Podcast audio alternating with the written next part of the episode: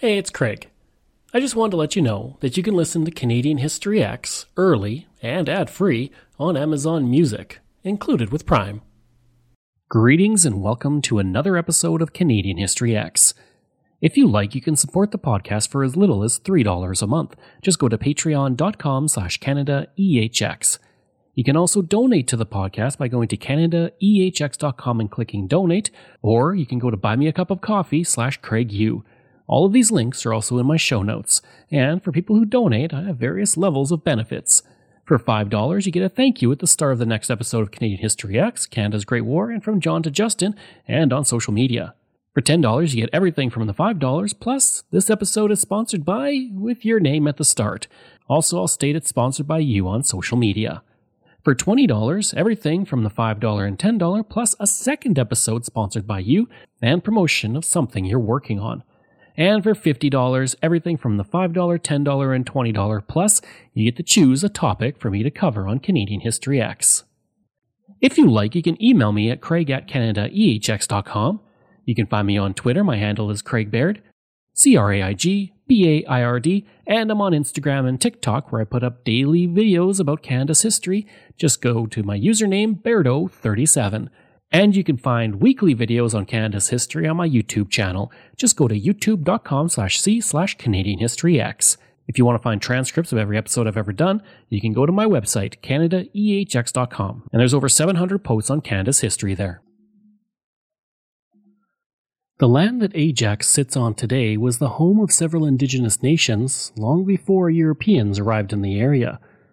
The Haudenosaunee, the Anishinaabe, the Mississauga, and the Huron Wendat all occupied the territory at different times over the centuries.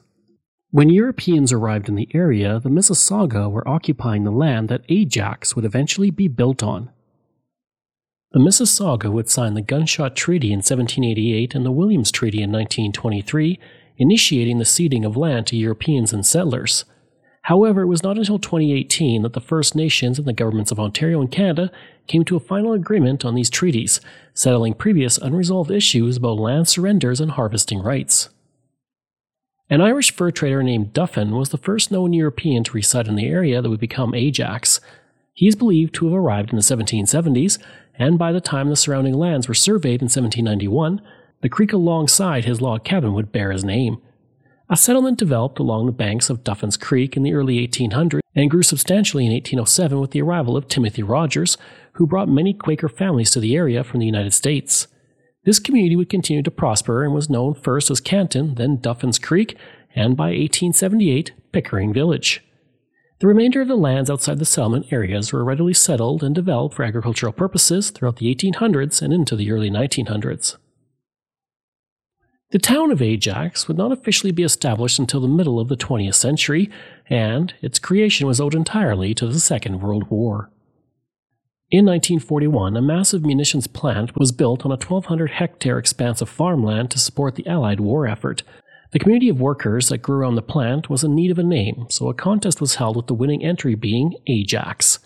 The community name did not come from the cleaning product, as some might think, but from a British cruiser, the HMS Ajax, itself named for Ajax the Great, the mythological hero, took part in the Battle of the River Plate, the Battle of Crete, and the Battle of Malta. In 1939, it was part of a hunt for the German raider, the Admiral Graf Spee, and engaged the ship on December 13th. Despite the German ship's greater firepower and being hit seven times by German guns, the Ajax was able to corner the ship, which was scuttled by her crew. The Defence Industries Limited plant would become incredibly busy during the war, producing 40 million shells while employing 9,000 people. The factory had its own water and sewage treatment plant and included more than 30 miles of both roads and railroads. People from across Canada came to work at the plant, many of whom were women. Women working at the production lines became known as bomb girls and contributed heavily to the success of both the plant and the overall war effort. When the war ended, the University of Toronto leased some of the plant in order to handle the flood of discharged soldiers who had enrolled as engineering students. The machines of war were moved out of the site and the buildings were converted into classrooms and laboratories. The school was highly successful for its first few years, with 7,000 engineering students receiving their basic training by 1949. That would be the last year for the University of Toronto Ajax division. Maclean's would write about the campus, quote, This is Ajax, U of T's answer to the biggest boom in higher learning in the history of Canadian universities, created by a mass migration of Canadian servicemen out of uniform into the cap and gown. End quote.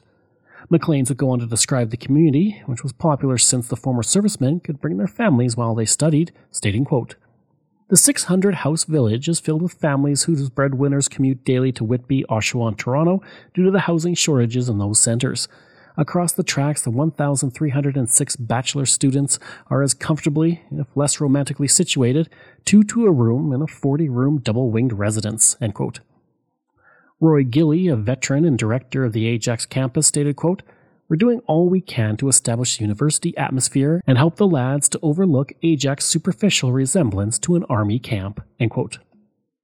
A bookstore was built, a laundry that handled 100,000 pieces a day was also established, as was a movie theater showing two shows a week. From 1949 to 1953, the plant would serve as a displaced persons camp as thousands of refugees from post war Europe came to the area on their way to settle elsewhere in Canada.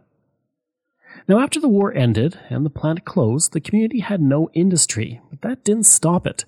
Rather than let itself become a ghost town, the community got to work bringing in new industries to keep Ajax alive. In 1949, Dowty Aerospace started operating in Ajax, and by 1969, Volkswagen Canada, DuPont, Ajax Textile, and other companies were operating in the community. A person who could be considered as the person who saved the community was George Finley, who worked with the Canada Mortgage and Housing Corporation and his vision was to make Ajax a modern planned community using the wartime base as its post war foundation. Now, from 1949 to 1950, Ajax was a crown colony as it had no municipal government. Finally, in 1950, the citizens petitioned to create the Corporation of the Improvement District of Ajax. Three trustees were appointed, and they acted as the council, school board, library board, and anything else that Ajax required. In 1953, there was an effort to have more participation of citizens in the council and school board. As a result, the improvement district became the town of Ajax, and in December 1954, the people elected the first town council and school board for the community. Benjamin DeForest Bailey would be the first mayor of Ajax and officially took office on January 1, 1955. From the 1950s, Ajax would continue to grow and become a prosperous community in Ontario that was defying the odds as it adapted to changing times and changing industries. By the 1960s, the town had a bustling population of 8,000 people with 60 industries producing a wide array of products. In 1954, the Ajax and Pickering General Hospital opened with 38 adult and children's beds. That would expand to 50 beds in 1958 and then 127 beds in 1964. In August 1962, Ajax made national news when it began to mint its own coins to commemorate the 1962 Canadian National Exhibition. The coins resembled actual money and featured a warrior's helmet on the front with the words, The Town of Ajax, Ontario, Canada, Canadian National Exhibition. On the back, there was a picture of a factory and the words, Planned for Industry and Living. The Industrial Commission of the town had produced the coins as a way to gain attention from businessmen around the world, many of whom were coin collectors. The hope was that the businessmen would locate to Ajax if they decided to build or rent a factory. On March 28, 1965, a child named Jeff Beukeboom was born in Ajax. He would play his minor hockey in the area until he left to play junior hockey with the Sault Ste. Marie Greyhounds from 1982 to 1985. He would be drafted by the Edmonton Oilers in the 1983 NHL entry draft and was called up to the team in 1985. Joining one of the greatest teams in NHL history was fortunate for Beukeboom, who won three Stanley Cups with the team. With the departures of Randy Gregg and Reijo Ruotsalainen, as well as the Paul Coffey saga, some jobs have opened up along the Oilers' blue line this season, and that's meant good news for big Jeff Beukeboom. Here's Hockey Horizon. Jeff Beukeboom was the Oilers' first-round pick in 1983 and in his last year of junior was rated top defensive defenseman in the OHA. Although he played in 44 games last year, he spent his share of time going between Edmonton and Nova Scotia, and it was tough seeing some of his friends stick with the clubs that they went to. They sent me down to Halifax, and obviously they had some plans for me, I thought. So I went down to Halifax. I just worked hard. You know, the time, sure, got to you. You know, you're in the minors, and you see guys you played against, and junior, they're playing in NHL already, and you knew that you were better than them. You get down, and it's a bit depressing. But then you gotta look at, I guess, rationally and realize that they're not playing with the Edmonton Oilers.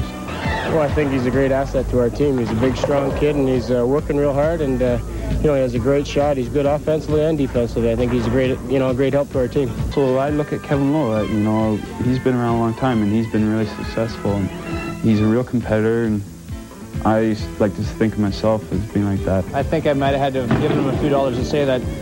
Uh, particularly honored because Jeff has played real well this year. I mean, he's come in and I think uh, the, the, he was a noticeable loss on the road trip. There's no doubt about it. And I, like I mentioned earlier, you need six quality defensemen. He and Smitty formed a real solid pair. At only 22 years old, Jeff Beukeboom figures to be in the Oiler picture for a long time to come. He's happy he's with the Oilers, and who wouldn't be with all their past successes and future promise. The outlook is good. Yeah, you, you know you're in good company, that's for sure. In 1991, he was traded to the New York Rangers with Mark Messier. It was there he won his fourth Stanley Cup in 1994. Unfortunately, due to his physical play, he suffered several concussions and would eventually retire in July 1999. Over the course of his 804 games, he had 1,890 penalty minutes and his second all time in penalty minutes with the New York Rangers. He also registered 159 points during his time in the NHL. In 2009, he ranked 50th among the top 100 greatest players to ever play for the New York Rangers during the team's first 82 seasons. It was a momentous day on June 22, 1973, when the Ontario legislature passed Bill 162, which amalgamated the village of Pickering and the town of Ajax into one community, retaining the name of Ajax. This was part of the creation of the new Durham region, and the new mayor for this new community would be Clark Mason. By August 1976, Ajax had a population of 20,000 people. It was a thriving community, and on August 25, 1976, the community was visited by a very special guest, the HMS Ajax. This was the eighth ship of that name and had been launched in 1962 to serve as an anti submarine vessel. Carrying 259 crew, it was one of the most advanced ships afloat with computers that provided up to the minute tactile pictures. Upon arrival in Ajax, the ship was presented with the Freedom of the City Award, which is a custom that dates back to the Middle Ages when people who lived in walled cities allowed others to come in because they were trusted. The invitation to visit had been started in 1963, but it was not until 1976 that it finally happened. The crew paraded down the street with swords raised, bayonets fixed, and colors flying. Today, the ship bell from that eighth version of the ship, which retired in 1985, is in the town council chambers and it's used to call meetings to order. The anchor from the ship was brought to Ajax in 1987 and now sits at the Royal Canadian Legion. A lovely aspect of Ajax is that its streets are named for veterans who served on the HMS Ajax or other Allied ships involved in the Battle of the River Plate. There are numerous plaques and monuments located through the community that constantly provide a reminder of Ajax's unique and exceptional history. Today, Ajax is home to more than 120,000 residents and is one of the most culturally diverse communities in the Greater Toronto Area. It is a very modern community, but if you know where to look, it's not difficult to find the vestiges of its earliest inhabitants and its time spent as a wartime munitions plant. If you do visit Ajax, then one great place to check out is the Pickering Museum Village. This museum village, which is the largest in the Durham region, allows you to explore 19 heritage buildings, including a general store, a steam barn, chapel, inn, and much more. The museum was established in 1959 when a group of interested citizens collected a variety of antiques and artifacts to display at the schoolhouse to celebrate the school's centennial. They wanted to maintain those exhibits, so the Pickering Township Historical Council was created and a subcommittee was established to form the museum. The brick schoolhouse and the land around it were bought, and on July 1, 1961, the museum officially opened. During the winter of 1978 79, the buildings of the museum were moved to the Greenwood location, and the Pickering Museum Village was officially reopened at the current site on September 27, 1979. So just head northwest of Ajax just a little bit, and you will find this wonderful museum village. I hope you enjoyed that episode of my look at Ajax, Ontario. If you did, please leave a rating and review. If you like, you can email me at craig at canadaehx.com. You can find me on Twitter. My handle is Craig Baird, C R A I G B A I R D, and I'm on Instagram at Bairdo37. As well, again, if you want to support the podcast, you can for as little as $3 a month. Just go to patreon.com slash CanadaEHX. And you can donate to the podcast by going to CanadaEHX.com and clicking donate. I'd also like to thank all of my wonderful patrons, and I apologize if I get any names incorrect. Michael Matthews, Joanna Parker, Jeff Dahl, Vobs, Robert Page, Richard D., Colin Johnson, Jeff Hershey, Kyle Murray, Steve Paikin, Matthew Gartho, Lionel Romaine, Dr. Bob Turner, an anonymous patron that I truly do appreciate, Randy Hayden, Doug Campbell, Reg W., Deborah Carlson, Francis Helbling, Nick Zinri, Shannon Marshall, Clinton Martinez, Dimitri Shove, Aaron O'Hara Myers, Robert Dunseith, Todd Casey, Catherine Roy, Luke S., JP Bear, Jason Hall, Phil Maynard, and Iris Gray. Thanks, and we'll see you again next time.